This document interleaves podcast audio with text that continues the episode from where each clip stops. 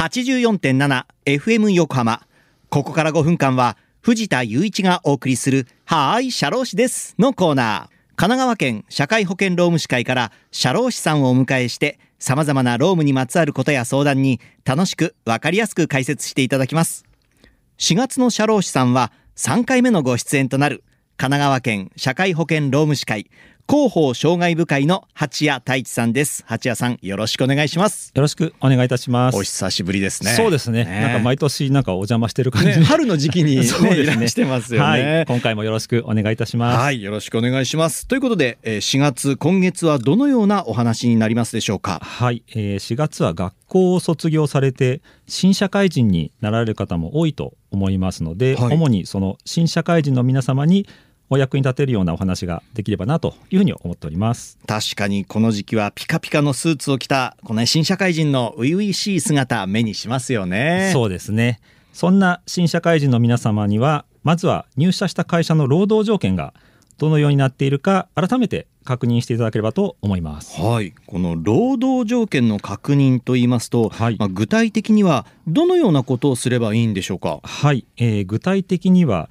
入社の際にですね会社から雇用契約書や労働条件通知書といった書類をもらっていると思いますので、はい、まずはそちらをですね今一度ご覧になっておくといいかなというふうに思います。はい、でこの労働基準法では会社は雇い入れ時に始業就業の時刻や休憩時間はい、休日賃金などの、まあ、いわゆる重要なですね労働条件については書面で、えー労働者に明示する必要がありますので、はい。自分がどのような条件で雇用契約を結んだか、うんまあ、分かるかなというふうに思います。はい、でまたさらに細かく会社と社員との働く上でのルールを定めた就業規則こちらもですね一度きちんと確認しておくことも大切だと思います。これちなみにこはい。の就業規則はその新入社員の人にはい。こうカードじゃないですけど冊子じゃないですけど、ええ。配らなくてもいいんですか？あはい、えーまあ、こちら会社によってはですね入社時に、まあ、就業規則をまあ配布するところもあるかなというふうに思いますけども、はい。法律上はそこまで求められていなくてですねあそうなんですえねえ、あの会社に備え付けておくなど、まあ、社員の方がいつでも見れるようにしておけば、まあ、いいよというふうにされております。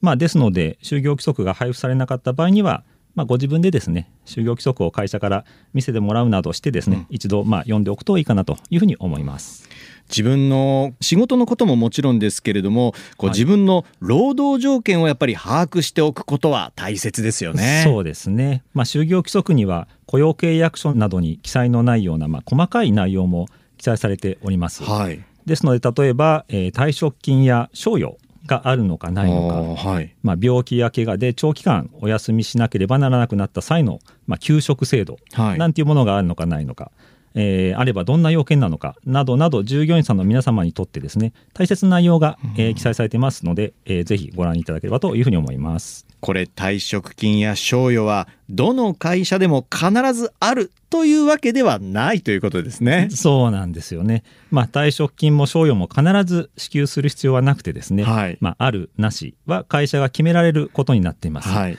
ですので特に近年はですね、まあ、退職金制度を設けている会社は、まあ、少なくなってきている傾向かなと思いますので、うんはいまあ、また賞与についてもですねあらかじめ賞与に相当する部分も含めてですねまあ、お給料算出して、まあ、いわゆる年俸なんていう形で、えー支払う会社さんもあったりします。はいまあ、やっぱり自分の労働条件きちんと把握しておくことが大切だと、これを聞いても思いますね。はい、よろしくお願いいたします。はい。さあ、ということで、リスナーの皆さん、いかがだったでしょうか？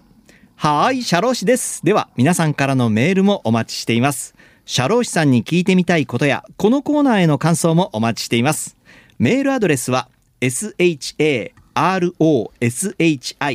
社労士アットマーク、fm 横浜 .jp、社労士アットマーク、fm 横浜 .jp まで。また、この番組のポッドキャストもアップされています。FM 横浜のポッドキャストのページや、神奈川県社会保険労務士会のホームページから飛べますので、ぜひ聞いてみてください。さて、そろそろお別れの時間です。ここまでのお相手は藤田雄一と、八谷太一でした。この後は再び浅見ルナさんのサンデーグッドバイブスでお楽しみください。それでは、はーい、社労士です。また来週の日曜日午後2時30分にお会いしましょう